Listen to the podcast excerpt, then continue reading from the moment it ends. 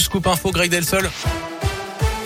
Et elle a une cette première journée éprouvante pour la famille de la petite Maëlys. Le procès de Nordal Lelandais se poursuit aujourd'hui devant la cour d'assises de l'Isère à Grenoble. Celui qui a avoué le meurtre de la fillette de 8 ans en 2017 a fait face à ses proches qui attendaient ce procès depuis des années. Après le rappel des faits hier dans la matinée, Nordal Lelandais a présenté ses excuses à la famille de Maëlys.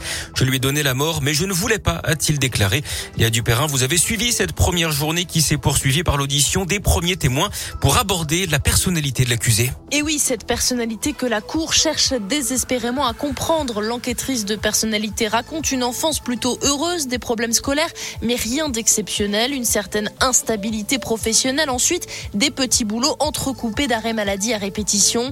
La Cour questionne ses histoires d'amour plus ou moins sérieuses, ses désirs d'avoir un enfant et bien souvent des ruptures qui ramènent Nordal Lelandais au domicile familial. Sa demi-sœur et sa mère sont appelées à la barre pour parler de celui qu'elles ont si bien connu et qu'elles continuent de soutenir parce que c'est c'est mon frère et que je l'aime, dit sa sœur en ajoutant tout de même, oui, il y a des actes qui font horreur. Mais tout ça, c'était inconcevable, renchérit la mère de l'accusé, une mère aimante qui a du mal à se souvenir de tout devant la cour, une mère qui ne voit finalement qu'une seule explication, la drogue, c'est ce qui l'a rendu fou, dit-elle enfin. Ce mardi, le frère de Norda Lelandais sera appelé à témoigner. Le procès doit durer jusqu'au 18 février, poursuivi pour le meurtre de Maëlys, mais aussi pour des agressions sexuelles sur ses deux petites cousines. Nordal Lelandais qui encourt la réclusion criminelle à perpétuité. Journée de manifestation chez Pôle emploi. Aujourd'hui, les agents de la région sont invités à faire grève à l'appel de plusieurs syndicats. C'est pour dénoncer la dégradation de leurs conditions de travail et réclamer des augmentations de salaire. Le mouvement est national. En Auvergne-Rhône-Alpes, le rassemblement est prévu à 11h devant le siège régional rue Crépet dans le 7e arrondissement de Lyon.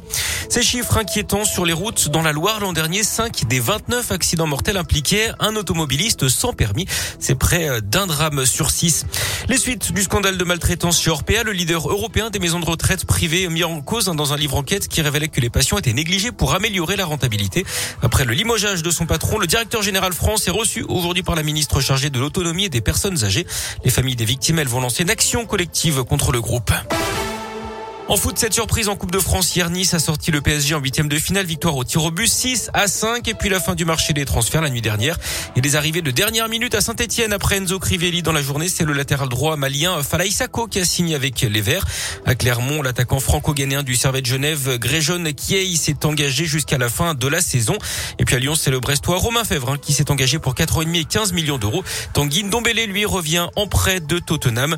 L'OL qui d'ailleurs affronte Marseille hein, ce soir à 21h à Dessine, match à huis clos. C'est en fait la rencontre qui avait été arrêtée au mois de novembre après un jet de bouteille, on s'en rappelle, sur Dimitri Payet.